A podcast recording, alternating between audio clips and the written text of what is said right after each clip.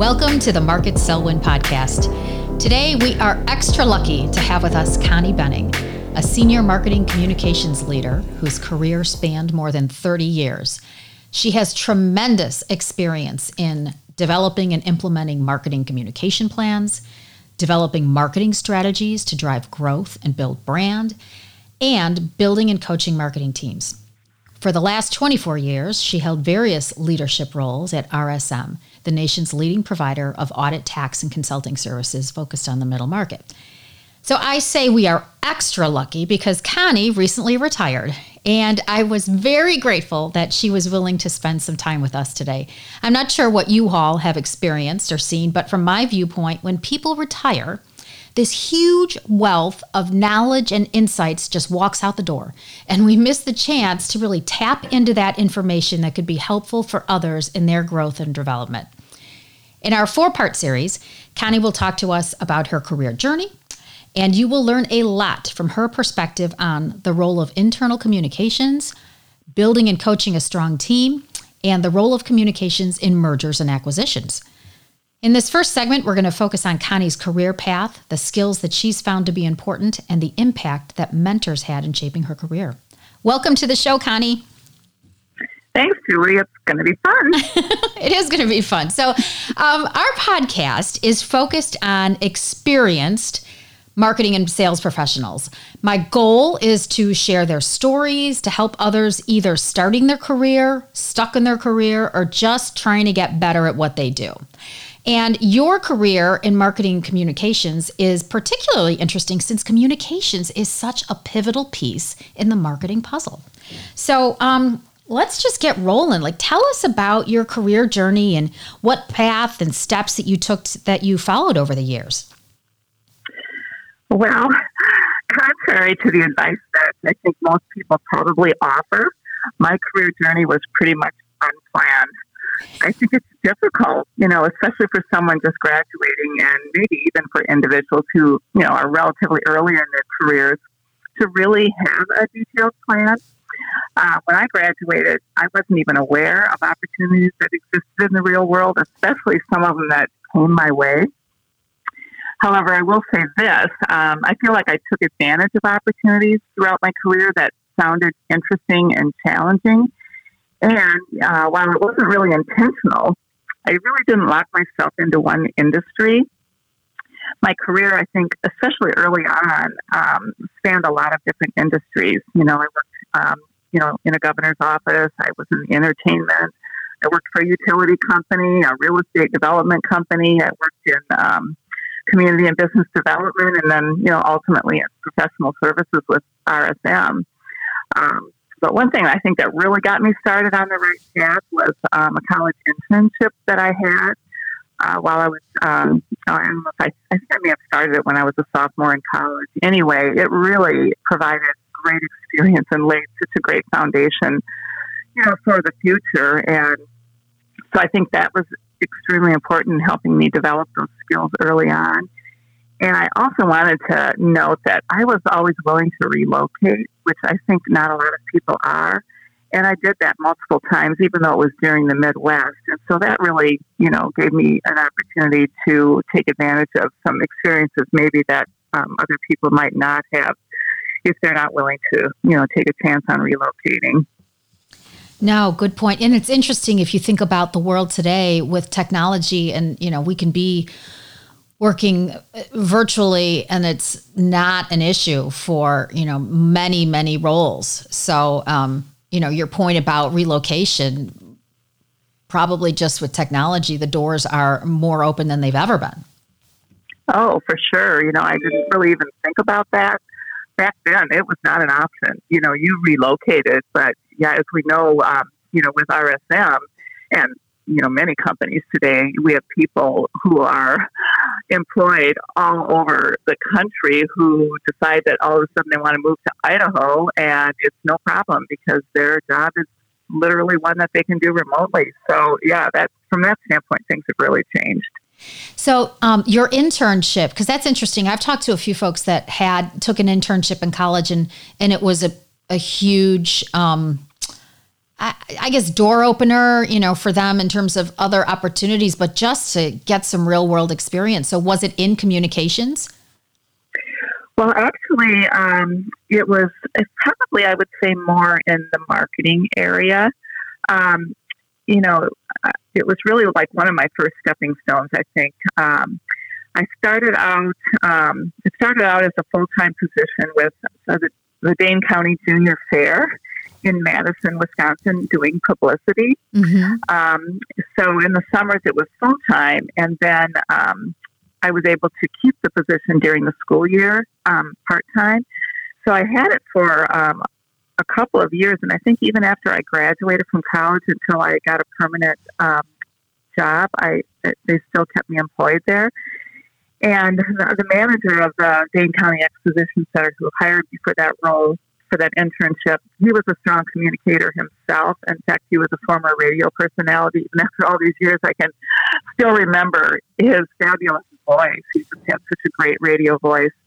But anyway, he was um, a great mentor in terms of um, the communication side of things. But even more so, when I think back, was the freedom that he provided me to do that job. I mean, here I was, this young person in their 20s with really um, little work experience, and he just um, let me put together my plan and go out and meet with media. And honestly, it, it just kind of amazes me that he gave me such freedom. But it really um, built those foundational marketing and communication skills that um, I think, well, obviously led to my first job opportunity after college um, because people were really impressed with, um, you know, the, the internship that I had in college and the work that I did. You know, I think you hit on something that struck me because it was kind of the same for me. I, I didn't have a master plan and I looked for roles too where I thought I was going to learn something. I was always interested about what am I going to learn that I can, you know, parlay into something else down the road, even though I didn't know what that would be and you know liking what you do because we spend a lot of hours at the office whether it's virtually or not. And so you know that becomes so important. And um, i think you make a good point about having somebody that's going to give you some latitude. I've had roles where i had it and where i didn't have it and definitely the ones where i did i mean they were more fulfilling. I think i learned more because they gave me just enough rope to like go out there and try it but were there to coach and help guide me where I needed it. So um, I think those are good things for others to hear when they think about how to like grow and and kind of go down their career path because it's not always the promotion that we're um, that guides us. I mean, for many people, if you talk to them, it wasn't the promotion at all that guided them. It was just that they loved what they were doing. Right, loving what you're doing and working for someone that you really enjoy working for. I mean, I think both of those things are so important. Absolutely. So tell me then, um, how did you get into, or, or, where did you land from a marketing communications perspective? Because it sounds like that was a, a, a big part of your career. Well, um, you know, uh, after I, like I said, after I got out of the, in, or I got out of college and had the internship, I I went to work um, as like a deputy press secretary for a governor in Wisconsin until he was um, given a job in um, the Jimmy Carter administration. So now I'm really dating myself. but um, so um, after that job dissolved because of the fact that he was no longer governor, um, I was able to get a position with a publishing company, and I traveled around the country writing articles for these marketing newsletters that we did on behalf of larger companies. And one of those was Ralston Purina, um, obviously a real name brand. And at some point, I think it was after a couple years of working on um, their checkerboard newsletter, it was called, they came to me and offered me um, a sales position. Well, you know, I hadn't really ever thought about taking a sales position, but they really positioned it um, with me that it would create a stepping stone to move into their marketing department. And so I accepted the role, um, which was a very different role for me, and I relocated to Iowa. Um, and I was there maybe an hour, um, a year and a half, and um, they offered me a, a, role at their corporate office in St. Louis, so I relocated there.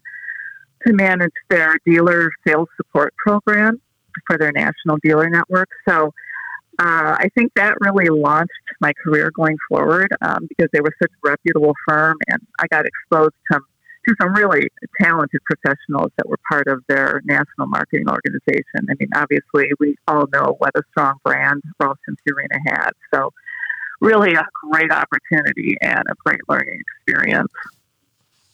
That's awesome. So, you know, you touched on working for people that you like. And I think that's an important thing to talk about for a minute because, you know, what have you experienced? Tell us a little bit about what it's like to work for somebody that you really like, and then what it's like if you don't. And if you don't have that example, I do. oh. And what's the well, impact? You know, I think that's probably the bigger thing is what is the impact on on you know your satisfaction and and and the work that you're able to put out. Well, I um, to me, uh, it was extremely important that I, you know, work for someone that I enjoy working for, and I've been so fortunate that that has been the case for me um, throughout my career. Um, I don't know how I got so lucky in that regard either, uh, other than you know really getting a sense when you're interviewing um, of how comfortable you're going to be in the role and with the person. I remember interviewing for a position with a private college um, where I would be working to the financial work or excuse me, working or reporting to the financial officer. And she was the one who was actually interviewing me, at least in the first round of interviews. And I could just tell during that interview that he was not going to be somebody I enjoyed working for. And even though I was really interested in getting into um, college marketing and communications, and I was offered the position. I turned it down for that reason because I just didn't think going to work every day and reporting to this individual was going to be um, pleasant. So I think you really have to um, be careful, you know, during the interview process. And even though the job may sound like something you really want, it's not going to be enjoyable if you don't feel comfortable with the person that you're reporting to. Now, sometimes, you know, further on in your career, you know, you may get a promotion, and in that case, you know, you're not going to have necessarily the choice about who you report to. So in that case, you know, I think you stick it out and uh, try to gain the experience, hope the relationship improves, or you can always take your experience, you know, elsewhere. I just think it's so important to like and respect the person you report to. It certainly creates a much more enjoyable work experience. At least um, that's been my um, experience in the past. Yeah, no, that is sage advice, and I, and I think, you know, the other downsides to it is that I think it can really have an impact on your confidence and your creative thinking. Um, you know, things that it, it of course depends on the individual, but if if they're not supportive of you or easy to work with, you may be reluctant to share new ideas or take that risk. And um, I think it can have, you know, a longer term impact on how you feel about, you know, what you're doing and even your own capabilities. So, yeah, I, I think when you can, working for people that you respect and are going to get along well with is huge. Um, so, you know, tell me a little bit about um, how the marketing communications piece was beneficial as you moved into other areas of marketing. Because not all of us have that communications background. So, are there any kind of direct benefits that you see to it? Well, I think that um, you really can't be an effective marketer if you don't have good communication skills certainly, I'm sure there are people out there in the field of marketing who don't have good communication skills. But I really feel like to be successful and to move upward in your career, um, that you have to be a good communicator. I mean, I just think it's that simple. And and I'm talking about both verbal and written communication skills. I mean, I think it's important to you know have that ability to present your ideas in a clear and succinct manner especially these days when everyone just seems like to be so busy, you know, um, and we all rely on email so much. and so long, wordy emails are just not going to be effective when you're trying to communicate with other busy professionals, especially, you know, if you're asking them to take action. So uh, I just think it's absolutely critical. Uh, one of the most critical skills I think that a marketer needs to develop in their career good good insights and it's interesting as i've spoken to other people who are did not have a communications background but when we talked about the softer side like what skills did they find to be important communications was like top of the list so um I guess from your perspective, is that your number one kind of soft skill that you've found to be important, or are there any other skills that you have found to be important in your career? I think absolutely it would top my list. Um, the other one would be listening. And I'm not saying I was always the greatest listener, but I knew how important it was to listen. So I tried, you know, to be a good listener. Um, and of course, I guess that's all part of communications, right? It's hard to communicate if you're not listening to the other person and knowing, you know, what you know what they're interested in hearing and what you need to tell them. So, um, but definitely the communications piece um, you know, reinforced with that listening skill. And, um, well, and you know, just a comment on listening. You, are right. Of course, we are supposed to be good listeners, but there's a difference between listening and really actively listening. So, um, I, you know, to really be in the moment and hearing what they're in, they're saying and trying to apply it to what you're going to be doing. Two two different levels of listening. Yeah, for sure. I remember, you know, as part of my training with Ross when I took that field sales position, and they just had such excellent sales training, which um, really was a good foundation for me too, even though I didn't stay in sales. But they always talked about the importance of listening and trying to identify uh, the customer's needs, right? So that you could um, recommend um, a solution that was really going to meet their needs, but you really had to actively listen. And I think that um, certainly applies in the business world too, right? No matter what you're doing, um, you know, it's really hard to be effective in whatever you're developing, whether it's a service or um, even just a newsletter, um, knowing uh, what uh, the audience is looking for, you know, what the objectives are that you're trying to reach in order to make that successful. Totally agree. And the other thing I would add that I have found to be important is I'll call it curiosity, but like listening and then asking questions because I feel that that helps us really uncover from a marketing perspective, you know, what we're really trying to accomplish. And sometimes they can tell us, you know, let's say it's an internal client and is talking to us about, you know, some campaign or program they want to do, but we need to be asking those questions to dig deeper and really get to the heart of what they're trying to accomplish because there may be other ways to do it. Oh, I think that's a fabulous point. Because uh, I think of uh, when I was traveling around the country interviewing people for these marketing newsletters that I mentioned earlier. Mm-hmm. I obviously developed some really strong interviewing skills, and it is really amazing to me how those skills came in handy and just the way that you described. And I think uh, some less experienced marketers haven't developed that skill yet. And I think that can make it a struggle for them to really put together an effective plan uh, because they haven't necessarily uh, asked the right questions. So I think that's a great point. And, you know, I think sometimes people don't ask questions because they may feel that they're expected to know the answers. And why would they be asking that question? So, uh, you know, I, find that we have to kind of give ourselves permission to not know the answers or to preface it with, hey, you know, maybe I should know this, but explain to me why this is important. And, you know, if you kind of preface it with something, then you've gotten it out there. You feel a little bit more comfortable with the question, but at least you're asking the question. Oh, yeah. And I think people really appreciate that approach. And it, you know, makes them feel good that you know that they can provide you some information. I mean, it's sort of a compliment to them too. So yeah, I think that's a good point. Yeah, that that's a good point. It is a, a compliment. So um, I guess just a couple of more questions as we wrap up here. What role did mentors play in your career?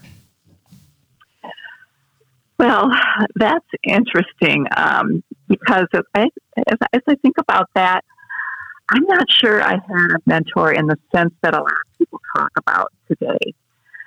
But I had great relationships with my quote bosses. And they, I think, really served as my mentors, uh, particularly earlier in my career.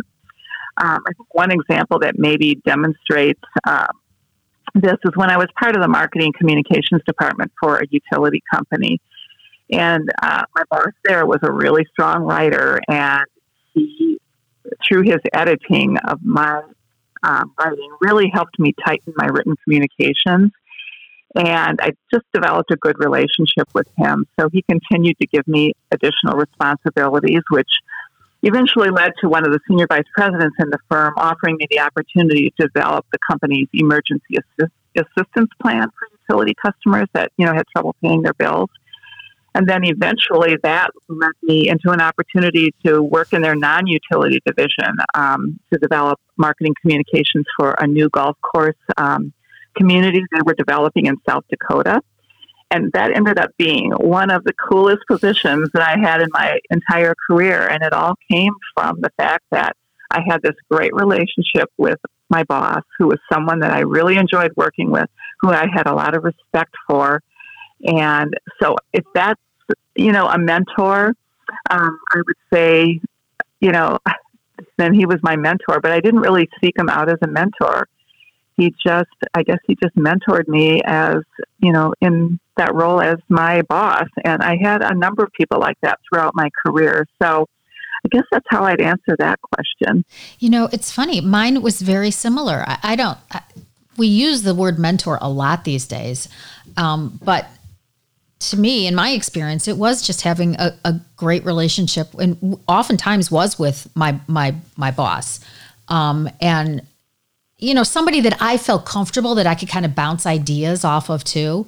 It wasn't like we had a standing let's meet monthly and talk about your career, you know, but um, somebody whose opinion I valued and felt that it was kind of a safe person that I could have you know deeper conversations with. At least that's how it was for me, and it worked out you know really well. Yeah. Uh, so I guess maybe I, am thinking too um, literally about mentor and the way people talk about it today, where you seek somebody out to mentor you. I never did that. Mm-hmm. It just seemed like it happened naturally. So um, it's always interesting when uh, people tell me about mentor experiences, and maybe I missed out on something by not doing that. But honestly, I just um, it just never seemed like something I focused on. It just sort of happened naturally which you know I, there's no right or wrong way. I mean it's just that's that's how it was. And quite honestly i feel like that role going back a few years now wasn't as prevalent you know even the term. So um, now we talk a lot more about it and and um, people are encouraged to find a mentor. And look they can add a ton of value to to to your um to your life period. So um no right or wrong just different all right, so let me ask you this. If you had to roll back the clock 30 years, what is one piece of advice you would have given yourself related to your career and working? Well, I think we touched on it a little bit earlier in our conversation. Uh, and I think that's, uh, I think it's the most important thing really is to have fun and enjoy what you're doing. You know, if you found a role that you really loved and you are continuing to grow and learn, I mean, you don't have to feel like it's a bad thing to stay with an organization, especially later in your career. Starting out, I think it's much more important to have a few different career experiences with different organizations. Um, you'll learn a lot more, in my opinion. Hopefully, you'll enjoy all of those. Um, I'm not encouraging people to be job hoppers uh, for sure. Um, but for someone who's younger, starting out, you know, spending two to three years at an organization and learning what you can, you know, before you before you move on. But throughout all of that, making sure that you're not doing it just to keep, you know, moving up the ladder, so to speak, but that you're really enjoying what you do.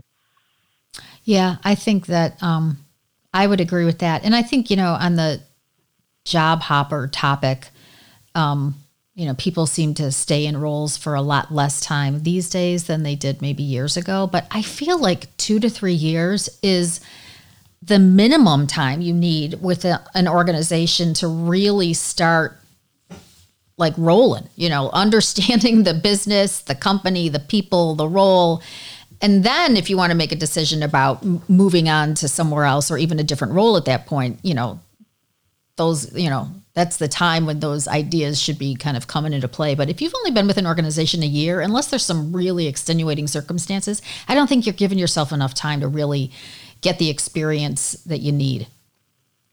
Oh, for sure. And it's true that um, people look at that. I mean, I've looked at a lot of resumes, as I'm sure you have too, where people jump, you know, every year or less than a year sometimes. And that's just, you know, like everyone always tells you, it's just a red flag. So you have to be really careful or have a good explanation, you know, for why that happened for sure.